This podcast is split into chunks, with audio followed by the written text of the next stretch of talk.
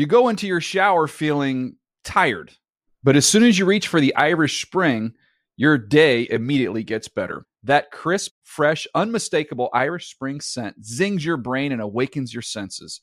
So when you finally emerge from the shower, 37 minutes later, because you pay the water bill so you can stay in there as long as you want, you're ready to take on the day and smell great doing it. Irish Spring Body Wash and Bar Soap. Fresh, green, Irish. Shop now at a store near you. Thank y'all for tuning in to the NFL Players Second Acts podcast. I'm one of the hosts, Peanut Tillman, and as always, I got my homeboy with me. First off, this dude, he's actually younger than me, but he looks older than me. My guy, my homie, Roman, second term Barack Obama Harper. You know what? Thank you, Peanut, for that great introduction. The best thing about today's guest is that um, I know I look old because of my gray hair and everything like that, but this brother looks older than me. I'm telling you, dog. He, he look Isaac Hayes old.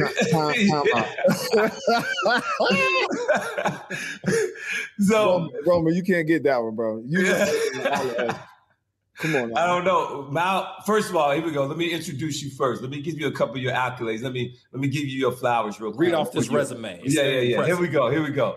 So my boy, first round draft pick to the Northern hmm. Saints in 2009. First DB taken.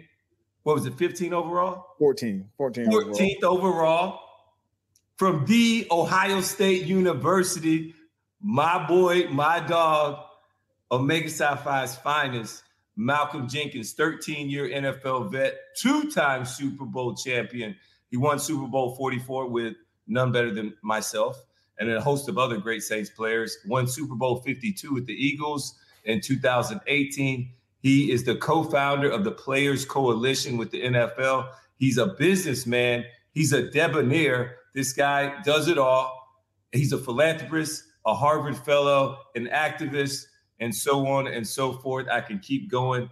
All I do is learn from this guy every time I see each other. And now that he's retired, we're actually a lot cooler. We got so much more in common now. Malcolm Jenkins, welcome to the podcast, bro. Yeah, I appreciate you guys having me. Big Jack, what's going on, boss? You look like you at a, uh, your offices right now, man. Where you at? No, I'm actually at Parkway Parkway Northwest High School in Philadelphia. I just got done um, talking to them. We just launched this uh, financial literacy program here okay. through my foundation. So uh, y'all are catching me in transition, man. I'm I'm always always busy.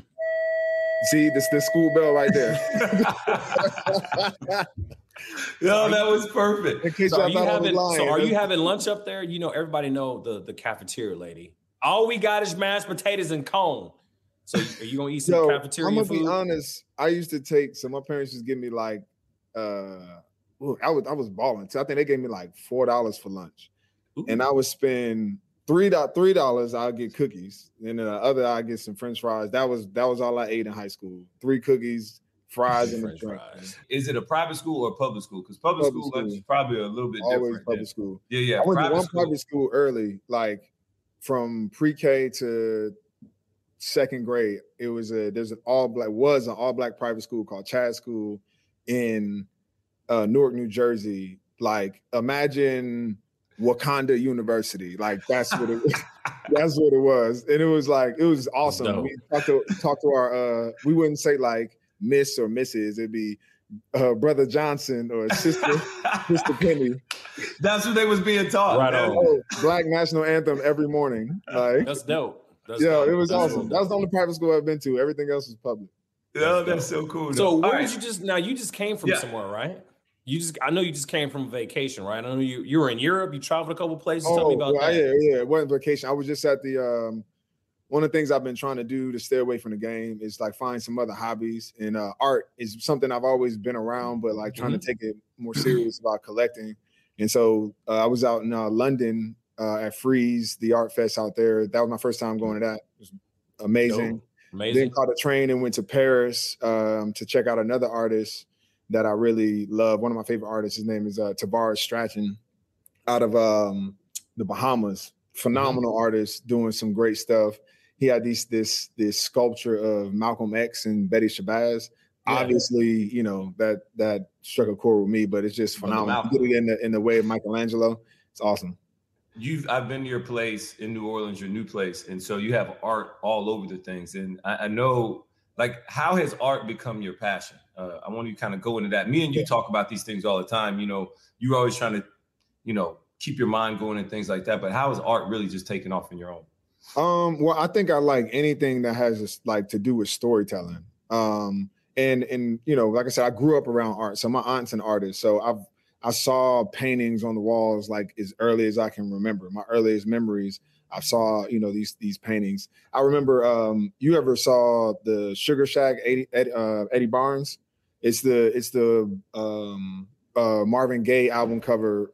Um, oh yeah. you know what I'm about? Yeah. So the Sugar Shack. I saw that pic, that painting on my wall from as early as I can remember. My aunt did a cover of it. I thought it was her painting for the longest until I got older and learned about who Ernie Barnes was, a former NFL player that turned artist and is now one of the like goats of you know black artistry. But it's just the idea of being able to to think about something and articulate it and express it in a way um, that might be nuanced. You know, so we sit here and we were exposed only to sports uh, kind of uh, outlets where if we want to talk about these other things, we're at the mercy of like the the writer or the journalist who's you know has an agenda. But being able to express yourself in ways that aren't always with words. So whether it's your fashion, whether it's film, um, music, art, like all of those things to me are just storytelling. And when I get to sit with an artist and they break down why they used this material, uh, you know, like we'll say, "Oh, this is trash," and it's like exactly they use trash specifically to tell this narrative. Like, and all of those things to me, once you understand it, like change how you value it, and Mhm. and all of a sudden you're attached to these pieces because they speak to a narrative. It's like listening to a good song when a writer says something that like he articulates the feelings that you had, but you could Mhm. never like put it like that. It's the same thing with art. Once you learn how they're doing it, you like, I could never make that or do that in that way. And it's so interesting that they took that that narrative and perspective on whether it be sculpture, abstract, paintings, all of that.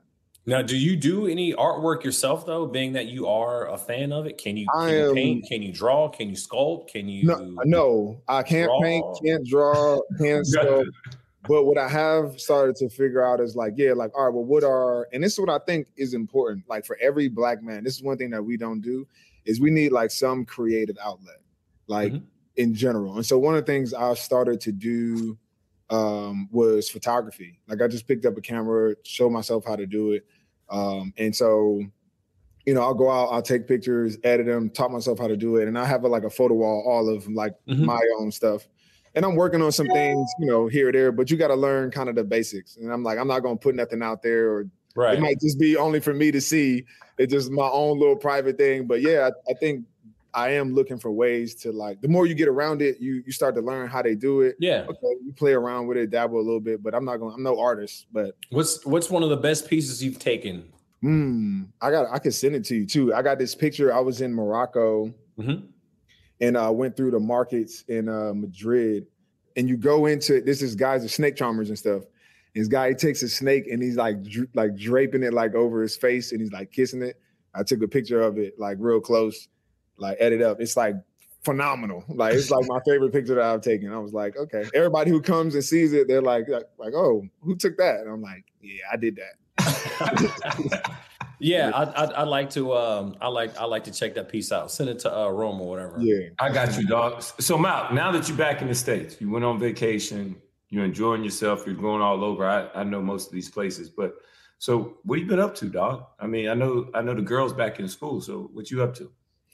half of my time is just being dad. Like I'm at Mhm. home, I'm I'm in the school drop off lines, I'm in the pickup lines, soccer. Oh, tell practice. them how you cooking it up too, because I, I I've been over there. You was cooking dinner, dog. Oh nice. yeah, nah, it's a full time job, yo. Like you know, I'm a single dad with no nanny, so I got two girls. I'm like, we up at in the morning, breakfast, uh, clothes to to school. I get my little work in, you know, workout, do whatever I got to do between then. Then it's pickup, and it's like clockwork. You know, you pick them up. Here's a snack, change, L, get to soccer practice, get home, homework. While they doing homework, I'm cooking dinner. Get dinner. We got about 30 minutes to chill, watch something, and then they sleep. And and how old are your kids?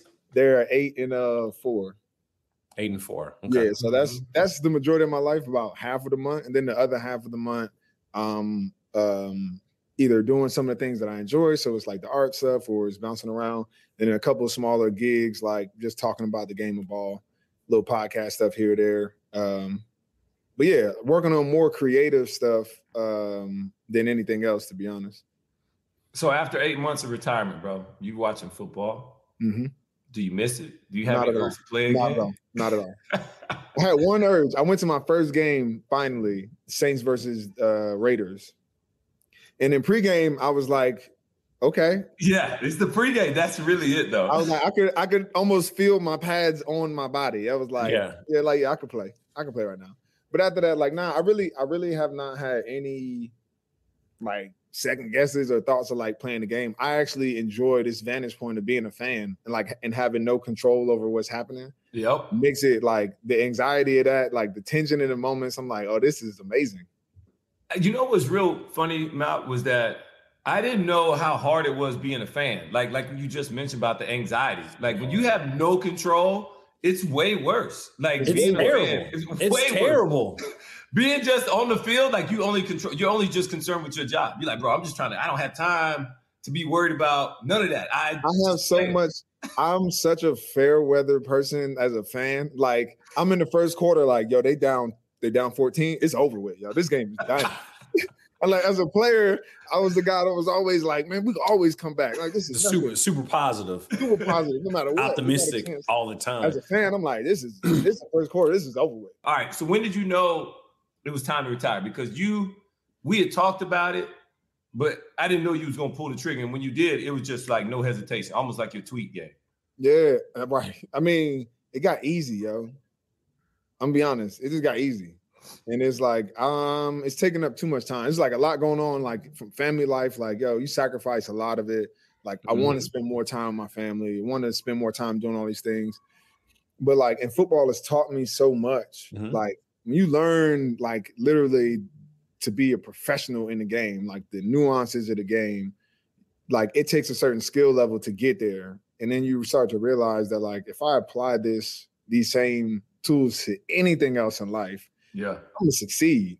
Like it's we know how to we know how to build teams, we know process, we know discipline, like we understand evaluation, we know how to deal with failure, how to come back from failure, how to stay focused and success. Like these are all things that people in the real world struggle with. CEOs and and people who build businesses don't have these tools. And we've been doing this since me personally since I was 7 mm-hmm. And so a, it almost started to feel like like football is what I love, but it's not what I'm built to do. Right. and everything that I'm built to do is like pulling on me, like it's calling me. And the game of football really just got easy. Rome, I remember you told me this when I was young and I was trying to learn how to play strong safety. I'm like, man, how you know how how do you read so fast if it's run or pass? And he's like, I'm like, what are you looking at? He was like, I, I mean, it's a feel.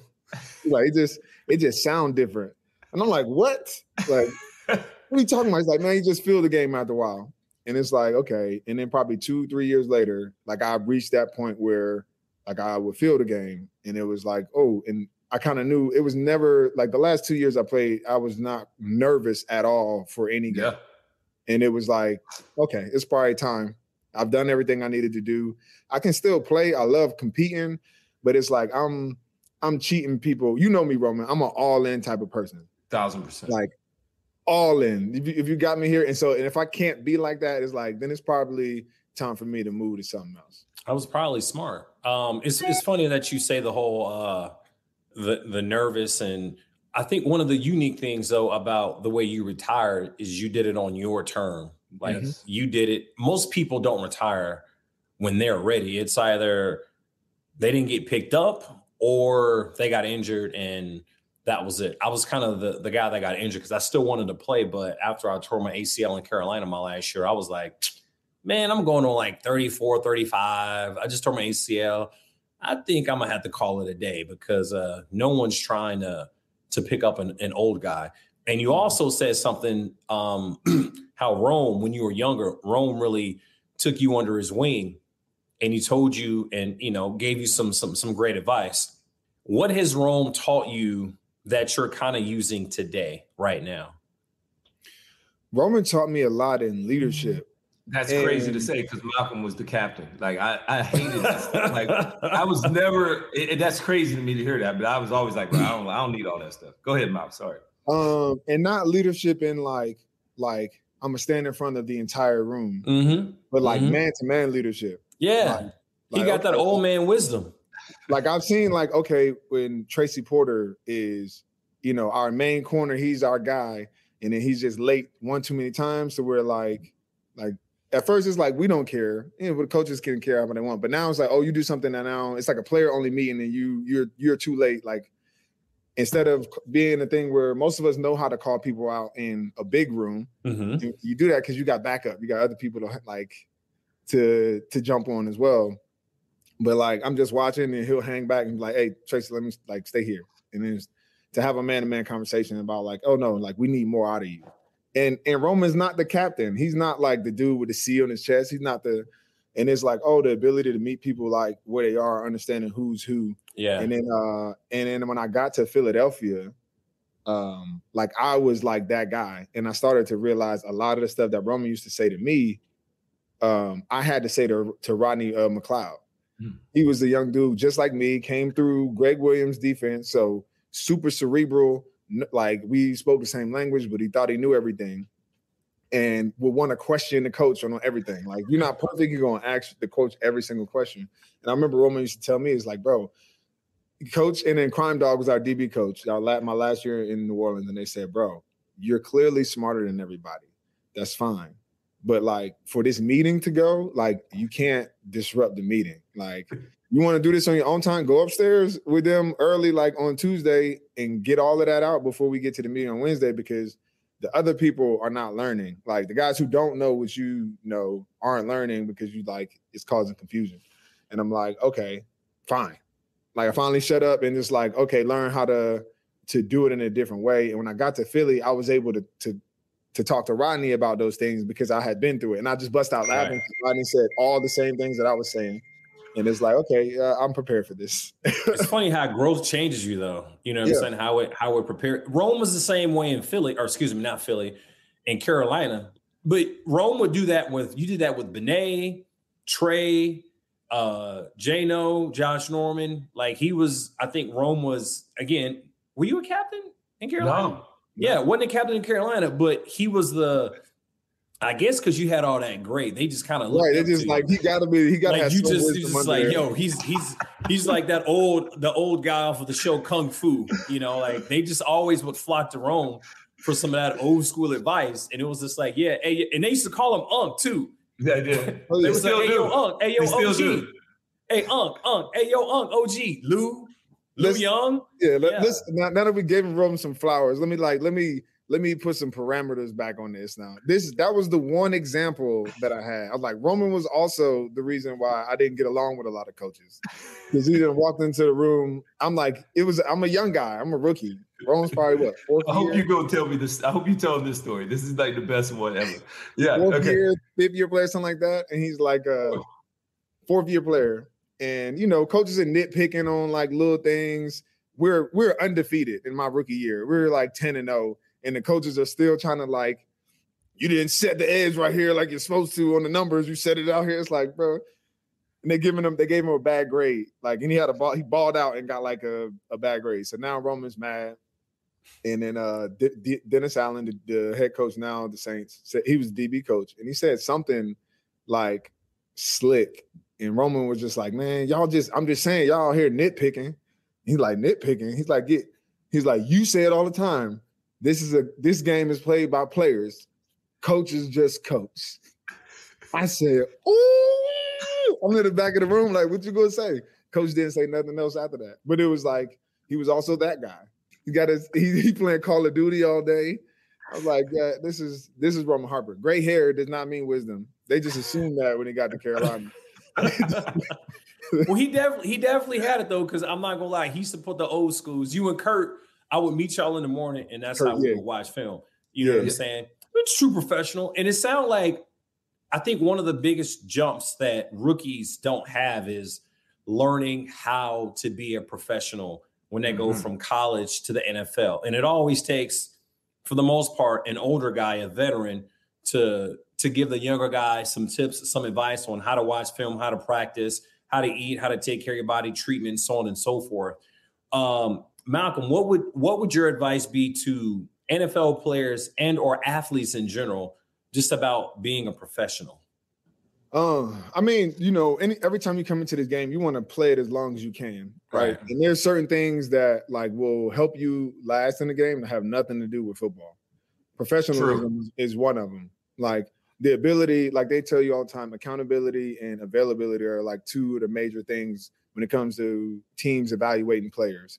You can be as talented as you want, but if I can't hold you accountable, or I don't think that you can just do your job, um, and you're not healthy, then no matter what your talent is, you can't. I can't use you. Right. Um, and so it's really just about um, coaches are always evaluating you. Like it's not just on the field. It's right. how you walk around the building. It's do you take notes? Do you make new mistakes? Are you a repeat mistake offender? Like all these things have nothing to do with like how well you tackle, how well you catch the ball. It's how you how you um, hold yourself and carry yourself and and improve yourself. Coaches are not that good in the NFL. I'm like, I know this is a podcast for this, but I don't believe that coaches are that good. It's like how much has how many coaches have actually taught you like a new technique that took mm. you to the next level as a player. A lot of it is self-governance, right? Like if mm-hmm. I mess mm-hmm. up, I got to stay after practice and improve myself. That like real improvement comes on your own in the off season. It comes on your own in your own time. Your preparedness for the game comes on your own time. All of that stuff. Has, you don't think the coaches help you learn the game though, in in a sense? Maybe not technique, but just like learning the game itself. Some like. some do, but I would yeah. say out of the amount of coaches I played for six coordinators, mm-hmm. under that you had like different, you know, DB coaches. I didn't learn a game from the majority of them. I probably learned the game from like Gregg Williams, um, Jim Schwartz, um, uh, Rob Ryan. I learned the game from, and then uh, Cory Undlin was a, a, DB coach that I had in in Philadelphia who could have been a, a D coordinator. Um, and then Dennis Allen, I did learn some football from him, like some stuff.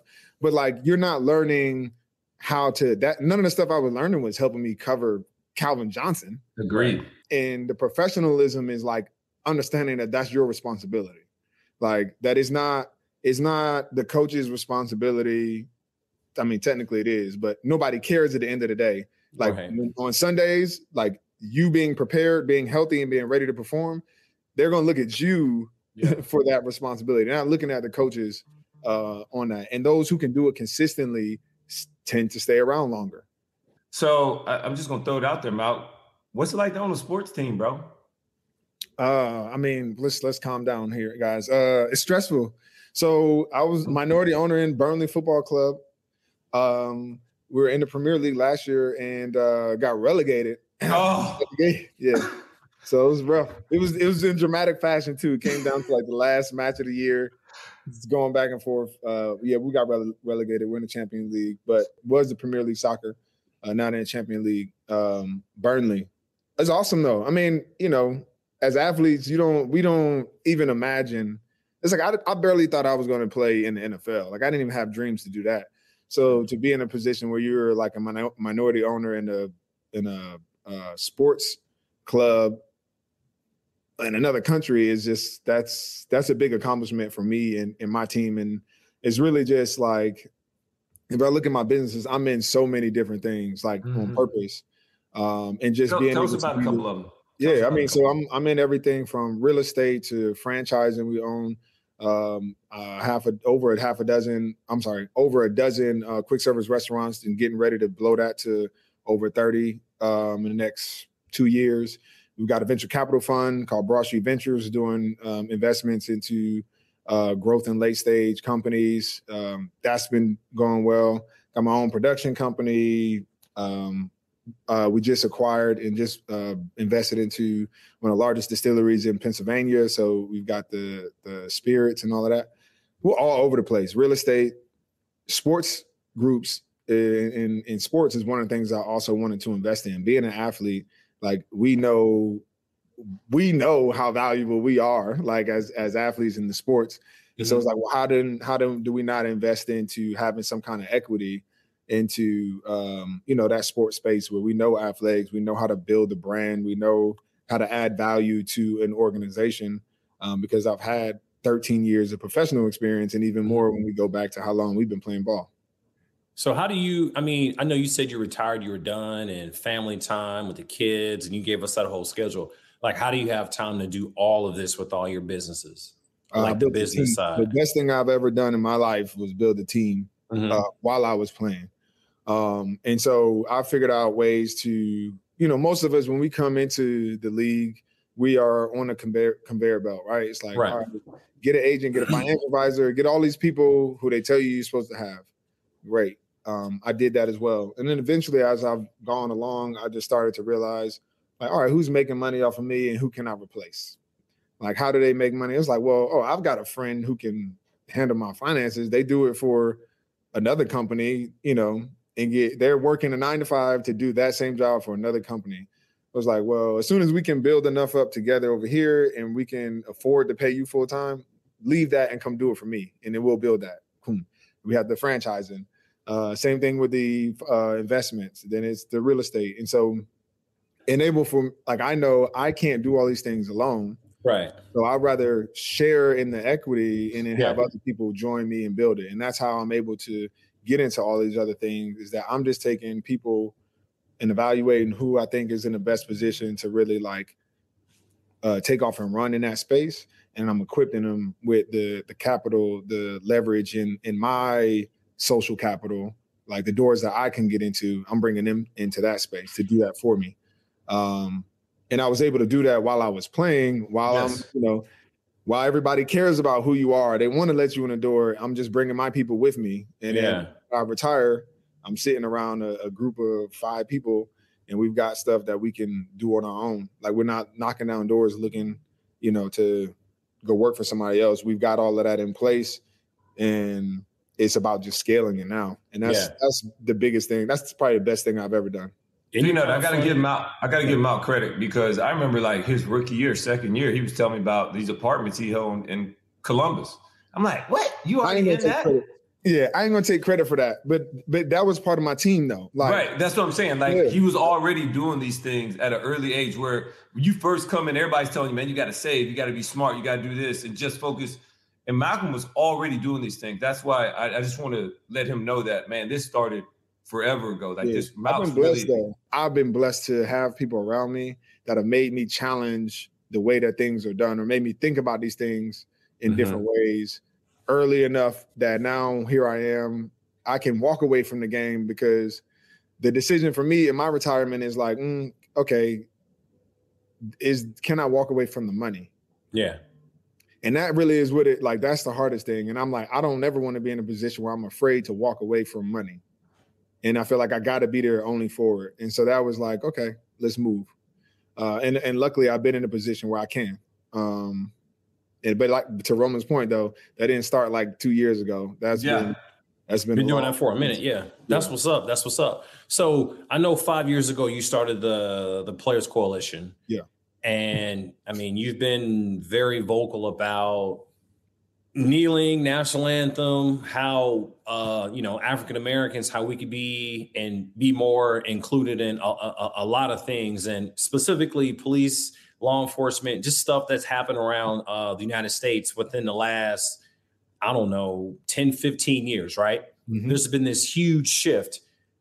Has the Players Coalition been going the way you felt it should I think it's been since its creation? Yeah, since creation, I think I think the coalition has um has honestly exceeded my expectations tenfold. Um and so I think there's a misunderstanding about the coalition as well. Is that there that it's a program that's like underneath the NFL and it's Right. not. These are two separate entities. The player coalition, what we did was do something that's never been done before. We looked at uh, a bunch of group of athletes that wanted to be socially engaged, wanted to use their platforms to have some real uh, impact in our um, in our the way our society is structured. Mm-hmm. And they had the idea to do that together, and they would create an organization that was completely uh, built by players and completely run by players. All of the decision making comes from players. That's separate from the union and separate from the league. That would make these decisions on how we push the money that we got from the league. We decide where that money goes. We also build a, a organization that uh, a vehicle for players who now want to be involved. They don't have to, you know, try to. Their only option is not to push against their their team clubs and, and do these things in the locker room or on the field. They can mm-hmm. contact us, get all the education they need, get all the resources they need. We can organize the events that they want, whether it be in their city or their hometown, um, so that the work can continue. Mm-hmm. And and since then, we've expanded to not only just the NFL and in the it started with 12 NFL players and expanded to hundreds um, that have been engaged in our work, but we also expanded to 12 other um, professional sports leagues. So okay. that's WNBA, soccer, baseball. Like all of these groups have now created their own uh, coalitions, and they're underneath nice. our sister, our, like our we're the umbrella company to all of that. So our example and our resources have not have turned into not only work that we can do that mm-hmm. is we've given away millions to grassroots organizations that do the work every day, but has also catapulted uh, and empowered other athletes across different you know sports and and and sections. I'm still very involved from uh, the mm-hmm. high level stuff, but what we recognize is that uh, politics and our impact is more regional, which is yeah. perfect for the way that athletes are. Right? Mm-hmm. So we focus a lot on kind of these national debates and national conversations, but really the power lies state and local, and so is and that's where we're most powerful. Right? Is where our fan bases are. So I'm able to do so much work in Philly and get so much done in Philly that I can't do in Oakland. Mm-hmm. Um, and so for me, it's been about the particular communities that you live in. How are you being engaged there? And so for me, yeah, all my work is is focused on the Philadelphia area. That's kind of my yeah my, my territory. And then and then recruiting, like how do we get the next generation of leaders to take this up? Because Anquan Boldin, you know, the co-founder, he retired in order to help us build it, and he built it up while I was still playing kind of the, mm-hmm. the voice of it all. Um, but now I'm retired, right? And there's and and times and circumstances are different, and so there is a need for this next voice, these next leaders to carry this out into the, forefront because there are a lot of important things that are happening um, socially in our communities uh, in multiple communities that will need voices of athletes that will need a collective um, and no no better person to serve them than those next generation leaders to be in the coalition do you have to be an active player or are there no. retired players? Oh no, no, no. So well, yeah, we we're focused with athletes, but right. Um, but it's we have both retired and active, and and it's really a spectrum of how you want to get involved. Like some, and and this is why we built it. It's like whatever you want to do. If it's mm-hmm. just hey, I want to get information on what's happening in my city that I should be aware of, or I want to, you know, sign on to a letter with some other people. Well, all I got to do is sign my name, or I want to send a tweet or if you want to full out like i want to have a town hall and organize you know meetings with politicians whatever it is you want to do we can set that up for you and that's that's what the coalition is is a resource you. for mm-hmm. players to to get active however it is they want and how do they reach out to you to get those resources yeah um players playerscoalition.org is the website's got all of our information all of our programs the pillars and, and, the things that we stand for. We're doing things in education and economic justice, criminal justice reform, uh, police and uh, community relations, like the, the whole gambit. So it's not even just like one thing. There's multiple topics you can get involved in. There's multiple levels. Um, and even if it's just you just want information to figure out, like we just had an election. If you want to know information about the local candidates, you know, and what's going on in your city, you just need that we're a resource. Got you. Got you. So you've been extremely vocal your career. Were you always kind of like the, the, the vocal guy, or did was that something that you kind of had to grow into? Where did that and you got the name Malcolm, so I yeah, I feel yeah. like it, like where where did that come from? That and you got the egg, like, yeah. he always been brother Jan- brother Malcolm. Brother I mean, Malcolm. Obviously, like like I've been I've been raised obviously with a with a very um, detailed kind of history of just mm-hmm. like black people what we are capable of and kind of what we've been through. And and honestly not even enough like for me as an adult i'm still on a journey of just learning kind of how we've arrived to where we are. Mm-hmm. um, i'm actually a person who's very introverted and who does not like conflict. Um, but so but, I'm, but I'm somebody so that like when it's time i'll do what needs to be done. And Yeah. so when you see me raising my hand and and being so loud and vocal, you have to understand that that's because I believe that this needs to be done. It's not what I want to be doing. I don't want to invite these this energy, this this friction. But if it's but if it comes down to like a like on a football field, if I got to tackle this guy who's bigger than me, or I got to take on this pulling guard, well, I'm gonna find out. You'll see how much I love my teammates based Yeah. on how I make that decision.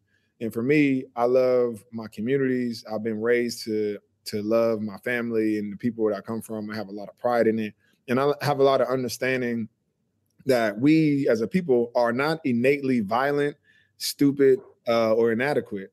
So when you look at those symptoms coming out of specific communities, you have to look at well, what is causing that? If I don't believe that these people are just like that, then there are reasons that explain all of it. And if we Right. can get to those reasons, then we'll get to the the core and stop trying to stop the the symptoms of it all. Um, and so for me, it just like any captain, sometimes you just got to stand out front, take the bullets just to keep this thing focused, keep everything going in the right direction. And at that point in time, that was what was needed from not only me, like Colin Kaepernick obviously took a knee, Mhm. uh, Eric Reid and Mike Thomas. So you had voices all over the league that were really um, stepping up to the plate, and all of that. And I get my name gets attached to the coalition a lot, but it's a coalition, meaning Right. there's a group of guys Lots of that made decisions. There was a group of us Yeah. that were in those negotiations, a group of us that made every decision that got us there right. uh, you know, and and that to me is really like the most important part. Brother Jank, y'all stay tuned. We're gonna we're gonna pay a couple bills. We'll be right back. You go into your shower feeling tired, but as soon as you reach for the Irish Spring, your day immediately gets better. That crisp, fresh, unmistakable Irish Spring scent zings your brain and awakens your senses. So when you finally emerge from the shower, 37 minutes later, because you pay the water bill so you can stay in there as long as you want, you're ready to take on the day and smell great doing it. Irish Spring Body Wash and Bar Soap. Fresh, green, Irish. Shop now at a store near you. All right, we're back. After a little bit of commercial, we had to pay some bills. My man Peanut Tillman here with our guest today, Malcolm Jenkins. Brother on Jank. NF Yeah, yeah. There we go, Brother Jank or Brother Malcolm, however you want to go for it. NFL Players Second Acts podcast.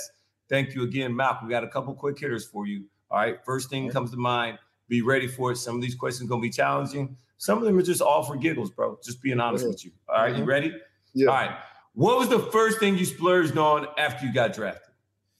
Uh, the first thing I bought was a 2009 Mercedes S550. Oh yeah, the S class Benz. I remember was it? that bad boy. was it? Still got color was yeah. What color was Black. it? It was all black. Yeah. All black, everything. I love yep. it. All right. Stock rims. Nothing. I ain't do nothing to it. All I did was tint the Nothing. windows. Had Nothing else to it. All right, I got Nothing one for else. you. Uh, what was your what was your go to outfit for a prime time game? Uh, so I always had like, so you know, I got my own suit company, so I always Shout had to out. Have a yeah, Damari, you know, based out of Philly. So we uh, so I always design something nice. Seven weeks planned out, or eight weeks at home.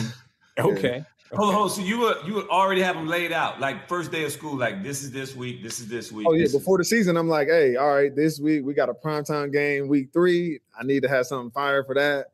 Got this road game. Yeah, you know, you gotta you gotta have it all. You gotta have a plan. Cause I'm not trying to think about that, you know, the day before the game, night morning of the game. Ah, what outfit I'm gonna wear. Oh man. Let's get that done. Well, shout out to Demar because I just ordered mine just came in the other day. So It's about time. If you could do it all over again, would you get the Q branded on your arm? 100. percent I'm thinking about getting another one. I got the one. On my, I got one on my chest, and I got yeah the double hit right here. Oh yeah, I would for sure. Rome, step up. well, if Mal, if you get double hitted, bro, again, I'll get one. Oh, what it got to do with me? Uh, It's for your don't brother. I, I need somebody to hold my hand. All right, No, you don't. All I did, I did this one with no help. I ain't even nobody hold me. Just put a book right there. And just control, man. You got it. bro. It's Okay. mental. Pain is ain't mental. about that life. It is, it is mental though. You're right. It is mental. Pain is It's, mental. it's mental, bro. You're right. You've been through right. how many tra- NFL training camps? You trying to tell me you can't sit still? how many shots and MRIs and all kind of stuff you had? You can't sit still and get branded real quick. Hey man, going to that male doctor is probably even worse, more mental than all of that. But uh Yeah. all right. Who is on your personal Mount Rushmore, Malcolm? My Mount Rushmore would be Malcolm X, Jay Z, Dave Chappelle, and James Baldwin. Nice. Yeah. You're the first person that hasn't mentioned their mom or their dad. They not on my Mount Rushmore. I get it. I get it. I'm just telling you the first one, bro. It's okay. It's okay. Okay. Yeah, your I actually really like yours more than everybody else's actually because it was Yeah. like real people that we can look up to and like not touch. You know what I'm saying? Like, yeah, yeah. I They actually should be on appreciate there. They that should one be more. up there. Yeah, I'm like, no, no, like, nothing over here. I can I hug wish- my mama. I get it. I wish Like, I would have like that knew one. more about James Baldwin growing up as a kid. Yeah. I wish they would have taught what he stood for, what he said, his writing, like just Mhm. everything he was about. I Mhm. wish I would have learned more about him as a kid in my youth than learning about him later in life as an adult. Now, I'm learning about him and I, I know who he is now, but I, I wish to God they would have taught about this man in high school or in junior high or elementary school because he has so much knowledge. Yeah. So much knowledge. And the, the problem was that, and he's, you know, we talk about writers in general. He's Yeah. one of the, you know, greatest American writers of all time. And and we are just getting to a place where we probably accept him on a broader basis simply because he was homosexual. Yeah. Right. Yeah. Like so we Yeah. took all of that that greatness kind of under the the the rug. Um, but I'm glad that that yeah, like you said, more people are getting exposed to his writing and just what he meant, even just for like the psyches of black folks. The brother was brilliant. Yeah. All right, last question. Fill in the blank. Right now, my life is Right now, uh, my life is an adventure. Football gives you so much structure. Every day they tell you where to go, what time Yeah. the bus leaves, what time you eat, what time you rest. And now every day I wake up, I don't know what's coming. And it's Right. like, and it's getting used to like being okay with that and, and Yeah. then actually enjoying that part that like literally every day is something new to experience, is something new to learn. Um, and having to like embrace that. So there's no such thing as good, bad. Uh, it's just like this is just what today was, and I'll Mhm. get through it. And then tomorrow, I just go at it again. And that that part to me is like is so uncomfortable. But if there's anything I learned while playing balls, you got to get very comfortable being uncomfortable. No doubt. And Malcolm, you're a person that has always lived in the black and white, and me have always in the gray. So I'm I'm enjoying hearing those words Which is you. not true anymore, which is crazy. Now I'm like you're more black and white, and I'm probably the gray one of both of us. Like right. there's really no no right. I- but I love that growth in you, my bro. Yeah. You know I love that. So so Malcolm, man, tell me about this uh your foundation event on Tuesday, November 29th. Yeah, so that's Giving Tuesday. Um, actually, like I said, I'm right here now at a Parkway Northwest High School in Philadelphia. It's one of the schools that we've adopted uh, to Mhm. do a lot of our work in, and we are building out these financial literacy programs that will roll out here, but also in a few other partner schools in North New Jersey, uh, in Newark specifically. Um, and this fundraiser that we're doing, um, the Fantasy Blitz, it's our fun- first fundraiser back in the city since I left uh, as an Eagle. So excited to be back, but obviously we're going to be doing things around fantasy football. It's kind of this game show host. The the Eagles are flying high right now, so a lot of Super high. super high. So you know the biggest thing is just trying to get around, enjoying football, having some fun. There'll be a bunch of former and current Eagles that'll be in the building, um, and we're raising money to build out these um, financial literacy programs. That again, I'm literally actively doing today. Just finished up one session, uh, and we want to break this out to multiple schools. Um, and and the only way we can do that is when we raise the funds and get the support community to actually build that infrastructure. that's what's up. Now I'm gonna get you in trouble. Eagles, Eagles or Saints? Pick one. I mean, you know, it depends on what. You got to give me some context. I can't. It's just hey, pick one. pick one. Eagles or Saints? I mean, I mean, if you're saying like, Don't give me the political answer. Eagles or Saints? Don't. That's it. Eagles or Saints? Eagles or Saints, but nah, I, nah. My, I live in both cities. I, I live there. I have to lay my head there, so I can't just be saying crazy stuff. but uh nah, I think I think for me, I tell people all the time, like I cut my teeth in New Orleans, but like where I made myself as a player and man Yeah. was in Philadelphia. That's what's So up. I'm, I'm a little bit more tied to Philly. I'm it's an hour away from home. Like Yep. that is that is me. Like that that place is me. But obviously, like I love New Orleans, got a lot of history. Did two stints there. Yeah. They gave me a second second row uh, go round when I I needed it. I Yeah. wanted to go bet on myself. They were there for me. So, and I had the most fun probably the last two years. The last two years of my season, my career were so unique for me. That I had so much fun just Mhm. playing the game of football that like it's New Orleans. It's like it, I can't just make that to say just Philly and ignore New Orleans. Mhm. Much of an impression on me. Uh, you know what, Malcolm? I appreciate that. Um, I knew I was hoping you would say Philly because I remember when you went up there, you were like, bro, I was there the first 30 minutes. People were honking horns at me. I felt like I was back, baby. I was back in Jersey. People like, were yes. angry.